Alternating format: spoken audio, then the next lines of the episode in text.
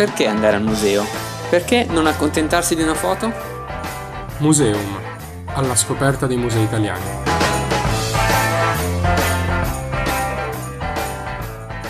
Bentornati a Museum, il podcast di Radio Statale che vi porta alla scoperta dei musei. Oggi abbiamo deciso di proporvi un percorso un po' particolare, ovvero sì, parleremo di, di alcuni musei, ma vorremmo farlo trattando o comunque ponendoci, guardandoli dal punto di vista di un tema molto importante nel mondo dei musei e anche scottante per quanto riguarda la stretta attualità, cioè il colonialismo.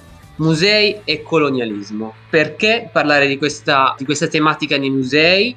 Che senso ha parlare di musei e colonialismo? Ecco, allora lo vedremo oggi con la nostra ospite, un ospite molto particolare. Lo faremo con Giulia Grechi. Per chi non lo sapesse, è un'antropologa eh, che si interessa di studi culturali e postcoloniali, migrazioni, museologia, con focus principalmente sulla corporeità e soprattutto sulle eredità culturali del colonialismo. Eh, Giulia Grechi insegna all'Accademia delle Belle Arti di Brera Antropologia Culturale e Antropologia dell'Arte ed è socia fondatrice della rivista online Roots and Roots che si occupa proprio di queste tematiche. Ha partecipato a diversi progetti europei e internazionali in qualità di antropologa e curatrice e noi principalmente parleremo del suo ultimo libro, cioè Decolonizzare il museo, eh, edito per Mimesis Edizioni, che riguarda proprio questa tematica, cioè la tematica del colonialismo nei musei. E facciamolo subito, che dici? Assolutamente. Benvenuta Giulia e grazie per essere qui con noi. Buongiorno a voi. Allora, eh, nella nostra introduzione appunto abbiamo un attimo anticipato l'argomento della nostra, della nostra chiacchierata, appunto parlando della questione colonialismo, no? E ci siamo lasciati eh, chiedendoci perché bisogna parlare, eh, come si può parlare di colonialismo nel museo, perché magari eh, generalmente uno quando pensa al museo pensa, non pensa a tante cose, ma non pensa alla questione colonialismo. Quindi per te come questo tema nel museo si può toccare? Perché nel museo eh, il tema colonialismo non è estraneo, non è diciamo un qualcosa che si inserisca a forza, ma anzi potrebbe essere, dovrebbe essere tenuto in considerazione molto di più. Sì, eh, vi ringrazio innanzitutto di, di, avermi invitato a parlare di queste tematiche che per me sono innanzitutto una, un'urgenza, no? che riguarda eh, la nostra vita eh, quotidiana eh, nella contemporaneità. Infatti parlare di colonialismo eh, in relazione al museo vuol dire anche parlare di colonialismo in relazione a qualunque ambito della nostra vita quotidiana, nel senso che non si tratta tanto di un discorso storico, ma si tratta di un, di un discorso che riguarda la contemporaneità, cioè i, i molti modi in cui la cultura coloniale eh, non si è esaurita. Il colonialismo è stato chiaramente un processo storico transnazionale che ha, che ha visto come protagonisti eh, diversi paesi, la maggior parte delle nazioni europee, ma anche Uh, ovviamente in primis le persone, le, persone le, le, popolazioni che sono state colonizzate. Al di là del fatto che questo processo storico, nella, for- nella forma che ha preso uh, fra 8 e 900, si sia più o meno formalmente concluso, in realtà quel processo ha prodotto una cultura coloniale e un, una serie di assetti in realtà che non, sono, che non riguardano solo la cultura, ma chiaramente riguardano uh, l'economia, le relazioni geopolitiche, e quindi tutta una serie di assetti fondamentalmente neocoloniali che continuano a riprodurre in forme diverse eh, una colonialità molto pressante. Per quel che riguarda eh, il discorso eh, all'interno del quale è inserito anche il museo, eh, si tratta di capire in che modo questi assetti entrano anche all'interno dei dispositivi di produzione del sapere. Parliamo del museo, ma parliamo anche dell'università naturalmente, parliamo dell'architettura, parliamo dei monumenti, dell'odonomastica. Sono questioni che tra l'altro in quest'ultimo periodo sono uscite in maniera molto forte grazie al lavoro di gruppi di attiviste e attivisti eh, che stanno attraverso delle azioni nello spazio pubblico e nei nostri spazi pubblici stanno mettendo davanti ai nostri occhi proprio eh, l'importanza innanzitutto di riconoscerle queste tracce coloniali e riconoscere il modo in cui continuano ad agire oggi nella contemporaneità eh, fin dentro gli spazi della nostra intimità, della nostra vita quotidiana. Ecco, il museo è uno di questi spazi. Allora, io volevo proprio entrare nello, nello specifico, diciamo, del, del, museo. Cosa significa decolonizzare il museo? Eh, abbiamo parlato anche, abbiamo accennato anche al tuo libro. Quali sono le pratiche di decolonizzazione di un museo? Oggi? Ecco, questa è una questione molto interessante perché appunto ci sono molte domande e poche risposte, però eh, credo che già l'importante sia eh, farci insieme le domande eh, necessarie e capire, iniziare del, a sperimentare. Il museo di per sé è un dispositivo coloniale, nel senso che fondamentalmente come, come istituzione, come dispositivo appunto nasce proprio nell'epoca dei nazionalismi e dei colonialismi.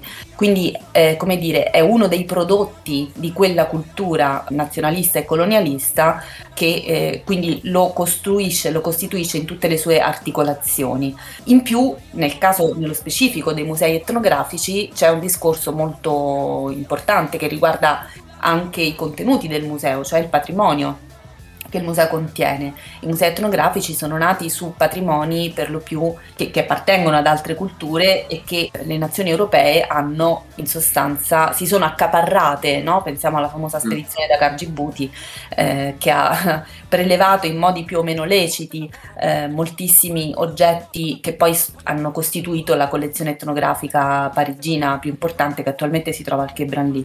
Allora, affrontare la questione e l'urgenza di decolonizzare i musei può essere fatto da tanti punti di vista diversi, quindi sia nella grammatica del museo stesso e quindi mh, in, innanzitutto riconoscendo il fatto che eh, la linea del colore nei musei, nelle persone che lavorano all'interno delle istituzioni museali è sempre troppo omogenea. La stessa cosa riguarda le nostre università.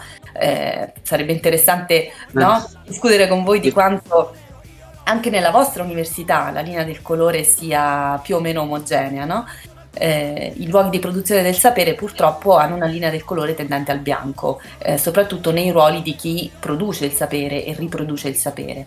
Eh, al museo è la stessa cosa, troveremo persone, diciamo così, non eurodiscendenti solo in ruoli eh, lavorativi molto bassi e super precarizzati, eh, mentre invece man mano che si sale ai ruoli dirigenziali, curatoriali, eccetera, eccetera, in genere c'è una linea del colore più sbiancata. Quindi intanto si tratta di riconoscere la materialità con la quale la colonialità continua ad agire al, all'interno delle regole del gioco, diciamo così, ecco, sì. e di, di come viene costruita una norma che è una norma di costruzione di spazi ed è una norma anche di fruizione degli spazi. Quindi c'è un, un, aspetto che riguarda l'assetto generale dell'istituzione museo, c'è una, un aspetto che riguarda il patrimonio, soprattutto quindi nel caso dei patrimoni etnografici, come, com, è possibile che quegli oggetti siano finiti nei nostri musei? In che modo li abbiamo presi? Li abbiamo presi in modo equo oppure li abbiamo rubati o requisiti mh, all'interno di una dinamica asimmetrica di potere, all'interno quindi di una uh, appropriazione vera e propria coloniale? E eh, quel patrimonio a chi parla, di chi è? Che vuol dire che il museo etnografico oggi è uno spazio pubblico? Chi sono i cittadini a cui si rivolge? Pensiamo a una, una persona, un, un ragazzo una ragazza magari di origine eritrea oggi di 30 anni che è o dovrebbe essere, se ancora non lo è, cittadina italiana, si riconosce nel modo in cui la sua cultura d'appartenenza è rappresentata all'interno del museo etnografico? Quel museo si rivolge a lei in quanto cittadina? Oppure non c'è modo che lei entri lì dentro senza sentirsi a sua volta oggettificata dalla struttura del museo? Ecco, queste sono altre domande che riguardano il patrimonio, che riguardano anche il modo in cui questo patrimonio viene raccontato all'interno del museo, viene esposto e quindi davvero eh, si può eh, provare a decolonizzare il museo anche dal punto di vista degli allestimenti, della, del, del, dei testi, delle didascalie, oppure ancora un altro elemento fondamentale, soprattutto nel caso dei patrimoni etnografici, è come riparare appunto no, alle, alle, ingiustizie legate all'acquisizione di questi oggetti e alla loro eh, rappresentazione molto spesso inferiorizzante. C'è, c'è, il grandissimo discorso delle restituzioni e c'è anche il discorso di innescare delle pratiche partecipative, collaborative, sia con le cosiddette source communities, cioè con le comunità eh, eh, eredi, diciamo, delle popolazioni a, alle quali sono stati sottratti questi oggetti, e sia delle comunità diasporiche sul territorio del museo. Certo, è molto, sai, è molto interessante questo punto di vista perché appunto, soprattutto adesso magari quando ci hai fatto notare tra la linea di colore che si trova soprattutto nei luoghi dirigenziali o comunque di produzione del sapere, eh, ho cominciato a pensare come sotto certi aspetti, certi modi di pensare, comunque di vedere, di mh, considerare, ecco, siano veramente purtroppo interiorizzati e quasi uno, senza farci troppo caso, eh, dia per scontato che appunto quasi sembrerebbe strano avere una persona diversa in certi ruoli. E mi piace l'idea che il museo, perché noi ne parliamo spesso, cioè il museo non deve diventare, non deve essere solamente una vetrina, no? E, ehm, ed è molto bello vedere come il museo sia uno specchio della nostra società, di come la nostra società vede, si rapporta a questo tema, e sia però potrebbe avere un ruolo attivo per cercare di innescare almeno una riflessione su queste tematiche, una riflessione per quanto riguarda l'inclusione o anche, anche semplicemente il discorso, bene, questi oggetti ci, ci, non sono solo da vedere e osservare come qualcosa di diverso, di strano, di affascinante, ma ci parlano di una cultura altra. Noi la stiamo ben rappresentando o stiamo semplicemente dando la nostra percezione di quella cultura? Eh, esatto, questo è un, un, aspetto cruciale che ci fa interrogare proprio alla radice. Credo che dobbiamo tornare a farci delle domande molto semplici, no? Cioè, perché abbiamo bisogno di un luogo in cui vengano rappresentate le altre culture? Voglio dire, il museo è un dispositivo che non è universale, al contrario, nasce in Europa in un determinato periodo storico e risponde, come dicevamo prima, a certe esigenze, no? che sono fondamentalmente quella di riempire di contenuti questa idea immaginata immaginaria della nazione. E, e, qui dentro ci finisce anche il discorso coloniale, perché noi per definire chi, chi siamo come cittadini abbiamo avuto bisogno di avere quello specchio dell'altro, no? eh, contro il quale definire noi stessi come normalità, diciamo così, tra virgolette. È chiaro che il museo nasce su questa, su questa base, soprattutto il museo etnografico. Allora, forse dobbiamo chiederci se oggi il museo etnografico ha senso che rimanga basato su questo modello qui, cioè io mostro le altre culture per definire chi sono io. C'è un'ambiguità di fondo in tutto questo. Eh, il museo etnografico oggi forse può porsi degli altri obiettivi e molti musei etnografici si stanno interrogando ovviamente sul loro ruolo nel contemporaneo, no? mettendo proprio in discussione anche come dire, questo assetto legato a come dire, un sapere fo- fortemente esotizzato, no? come era quello de- del periodo di nascita eh, del museo stesso, ma il museo stesso come dispositivo che ha una collezione e quindi un archivio, quindi seleziona cosa entra, cosa esce da questa collezione, di per sé è un dispositivo che genera potenzialmente razzismi. Lo dico per, citando eh, Issa Samb, che è un filosofo senegalese e fondatore di un laboratorio di attivisti e artisti, eh, che in una conversazione con Clementine Delis, che è una um, curatrice storica dell'arte e antropologa, Ecco, lui scrive, i musei etnografici confondono la cultura con la civiltà, gli esseri umani con i loro oggetti. Ogni persona ha una cultura, la civiltà è un'invenzione. Qui è necessario apportare delle correzioni, delle correzioni alle nozioni di modernità e di classificazione. Abbiamo bisogno di una critica della classificazione, perché la classificazione contiene il germe del razzismo. Allora, quindi, in che modo un museo etnografico oggi può staccarsi da questa che è stata la base della sua formazione. Clementine Delis la cito di nuovo perché ha scritto un libro molto bello che si chiama The Metabolic Museum, dove lei in sostanza dice che il museo, soprattutto il museo etnografico oggi, è un corpo malato, è un corpo intossicato.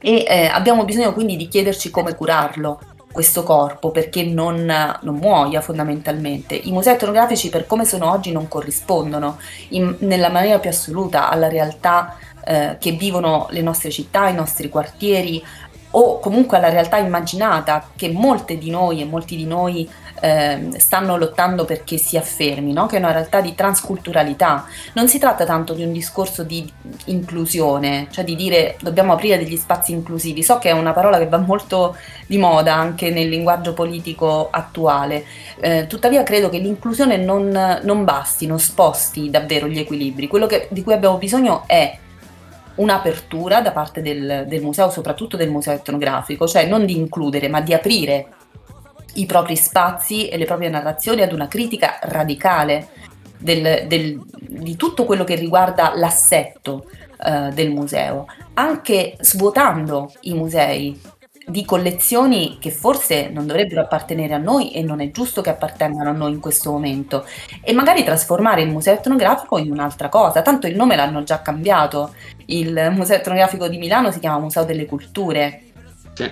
a Roma è diventato il delle civiltà, cioè il, la parte etnografica, cioè di ricerca sul campo che ha raccolto la cultura materiale, eccetera, sta cadendo in molti musei. Ecco, forse è un, un, canale che possiamo percorrere cercando di far diventare questi musei un laboratorio di interculturalità, di transculturalità un laboratorio di nuove forme di cittadinanza, un luogo quindi fortemente politico nel senso nobile del termine. Sì, sarebbe molto bello. Riguardo a quello che dicevi prima, mi è venuto in mente, tu hai detto appunto il museo non, non può essere universale, comunque rappresenta sempre una realtà eh, locale, una realtà particolare. E riguardo a questo mi viene in mente invece quei musei che si sono definiti, sono autodefiniti musei universali per giustificare in un certo senso delle collezioni non appartenenti alla loro cultura che oggi si trovano in quei musei e quindi anche questa è una tematica centrale, penso ai marmi del Partenone al British Museum, quindi anche questo è un tema fondamentale oggi. Sì, lo è ed è um, una questione che, che, che, riguarda anche fondamentalmente in generale il, il patrimonio, no? che non è solo il patrimonio museale, anche il patrimonio appunto del nostro spazio pubblico. L'equivoco dell'universalità c'è sempre stato nei musei appunto perché sono nati in una cultura che ha posto un, un, un come dire, che ha costruito un concetto di universalità semplicemente sottraendo e rendendo invisibile il, la verità della, delle cose, cioè il fatto che era un punto di vista specifico che veniva posto come universale, no? quindi c'è una dinamica di potere sotto questa universalità. Eh, James Clifford ne parla molto bene a proposito della nascita del Museo dell'Homme. Quando nasce il Museo dell'Homme nel 1937, sostituendo il Trocadero, il museo precedente che raccoglieva le eh, le prime collezioni etnografiche, ecco il Museo dell'Homme nasce già dal nome, con quest'idea di porsi come il Museo dell'Umanità cioè un museo dove noi saremmo andati e avremmo trovato la storia e l'evoluzione di tutta l'umanità. Ecco, Clifford dice, peccato che di tutta l'umanità in mostra noi eravamo gli unici, la nostra cultura, le culture europee erano le uniche a non essere in mostra, a non essere dentro le teche. Eh, eravamo in mostra lo stesso in qualche modo, ma nel dispositivo, non so come dire, cioè sì, sì, sì, nel progetto che organizza la narrazione, che organizza la rappresentazione altrui. Quindi è sempre che bisogna andare a ritrovare l'origine della proiezione esclusa. Ecco, noi ci siamo sempre posti in questo modo, rendendo universale qualcosa che universale non era, perché era un punto di vista specifico e una visione specifica uh, del mondo, eh, quella che Grossvogel chiama la colonialità del sapere, no? Sì, eh, diciamo che quello che sarebbe bello fare è appunto riuscire in modo il più universale possibile di rendersi conto come di fatto sia in un certo senso normale, tra virgolette, creare, ave- essere tra virgolette razzisti, sia normale creare delle idee dell'altro in modo anche per autodefinirci o comunque eh, immaginare l'altro secondo delle nostre dinamiche delle nostre percezioni, delle nostre rielaborazioni anche soprattutto non vere. Quindi tutte queste cose qua in un certo senso siano, siano, normali proprio nell'essere umano, definirsi per contrapposizione, eccetera, eccetera. Però appunto, essendo consapevoli che sia normale che abbiamo fatto questa cosa qua, essendo consapevoli appunto, come dicevi tu, di come il museo sia la rappresentazione di un periodo nostro in cui avevamo questo bisogno di, di rappresentare una rappresentazione universale eh, di tutto, che poi appunto la cosa divertente noi non ci autorappresentavamo e già questo in un certo senso forse ci mettevamo in un piano diverso, un podio rispetto agli altri. Ecco, arrivare a questa consapevolezza e a questo punto magari pian pianino metterci in gioco e incominciare a interrogarci, capire quali sono state le, le nostre eh, appunto quanto sia vero ciò che abbiamo pensato, quanto è rielaborazione, percezione nostra degli altri, come il museo possa diventare un luogo a questo punto dinamico in questo gioco, perché appunto una cultura penso che sia sempre in evoluzione, in cambiamento. Sarebbe bello che a questo punto ci potesse essere in un certo senso un cambiamento consapevole mettiamola da questo punto di vista. Sì, sarebbe molto interessante credo che vada molto spinto questo cambiamento, nel senso che chiaramente se, se, la colonialità ha una caratteristica è quella di continuare a riprodurre se stessa, no? perché vuol dire anche riprodurre una serie di privilegi, una serie di, uh, di poteri no?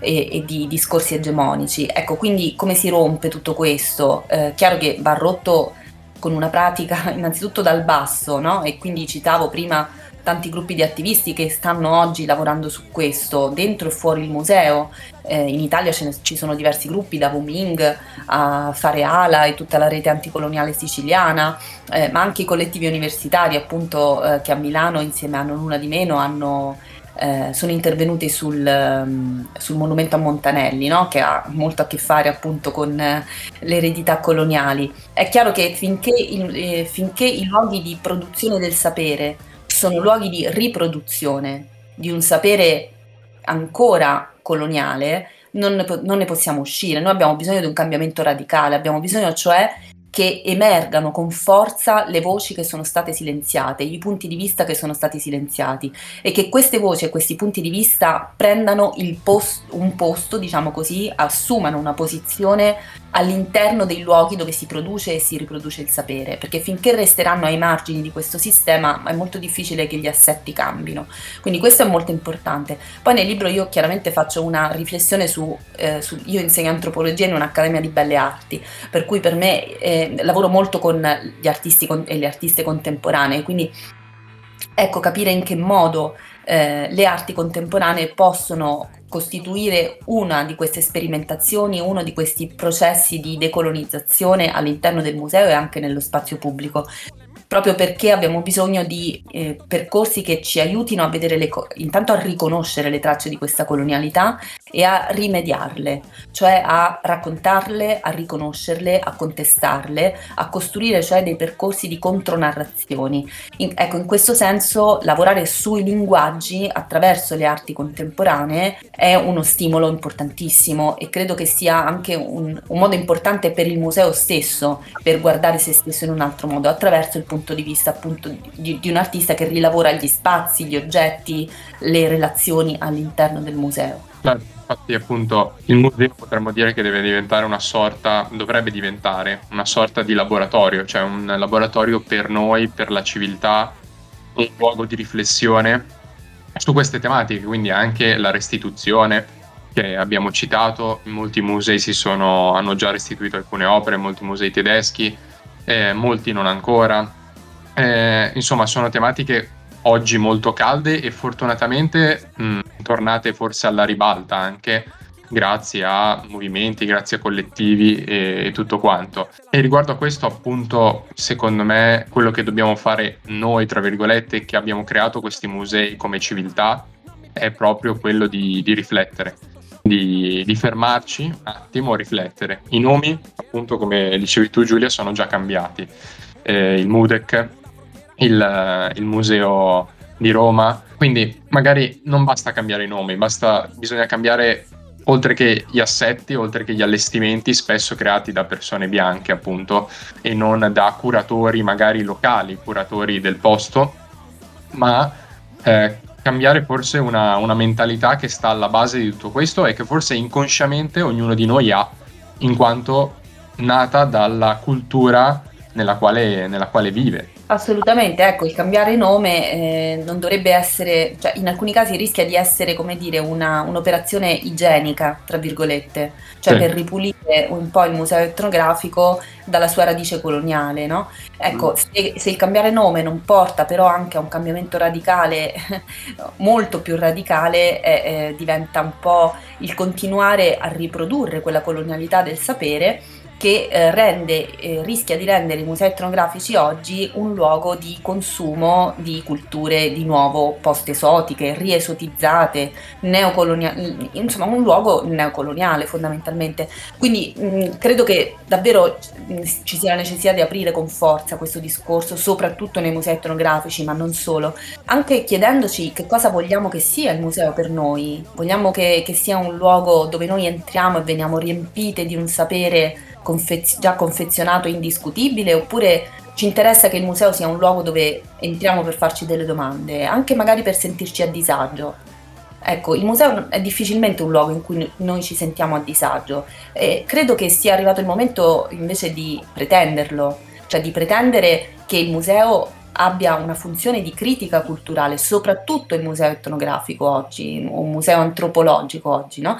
Cioè l'antropologia, se, se, ha un senso oggi, è quello di un metodo che sia in grado di eh, lavorare tra diversi punti di vista, cioè di lavorare nello spazio tra, che è anche uno spazio di conflitto, mi sembra che ci sia una grandissima difficoltà oggi, soprattutto dal punto di vista delle istituzioni, a relazionarsi con la questione del conflitto. Per cui o il conflitto è in strada eh, oppure eh, non è. Eh, invece credo che le istituzioni debbano farsi carico di quello che esce da questo conflitto, perché questa, questo tema delle restituzioni non è un tema recente, ora se ne sta parlando seriamente perché la Francia, ha, uh, la Francia e la Germania in particolare, ma soprattutto la Francia hanno, hanno come dire, la Francia in particolare ha um, commissionato questo report a um, Felvine Sarr um, e, e la Savoie per mappare il proprio patrimonio coloniale contenuto nei musei in vista di una restituzione. Ma attenzione, eh, c'è dietro anche un discorso politico che rischia di essere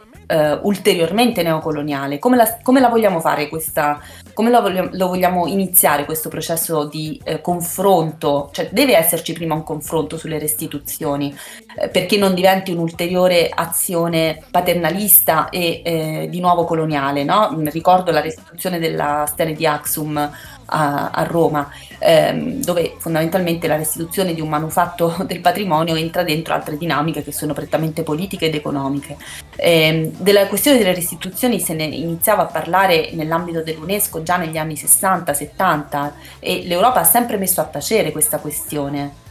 Ecco, forse è il caso di iniziare davvero da, dal punto di vista delle istituzioni a recepire que- le istanze che stanno arrivando da questi gruppi. C'è un gruppo internazionale che si chiama Decolonize Our Museums, ad esempio, che sta agendo soprattutto nel mondo anglofono, negli Stati Uniti. Ecco, credo che le istituzioni debbano iniziare ad ascoltare queste domande che arrivano dal, dal basso, diciamo così. Assolutamente. Guarda Giulia, è stato veramente bello potersi confrontare con te. Spero che le persone che ci ascolteranno siano spinte a, a questo punto a approfondire queste questioni, farsi qualche domanda in più magari e magari incominciare singolarmente, individualmente ad entrare nel museo e rapportarsi a ciò che c'è all'interno del museo in un modo un pochettino diverso. Io vi ringrazio moltissimo per eh, questa chiacchierata che è stata molto, molto bella, molto stimolante e spero lo sia stata anche per chi ci ascolta.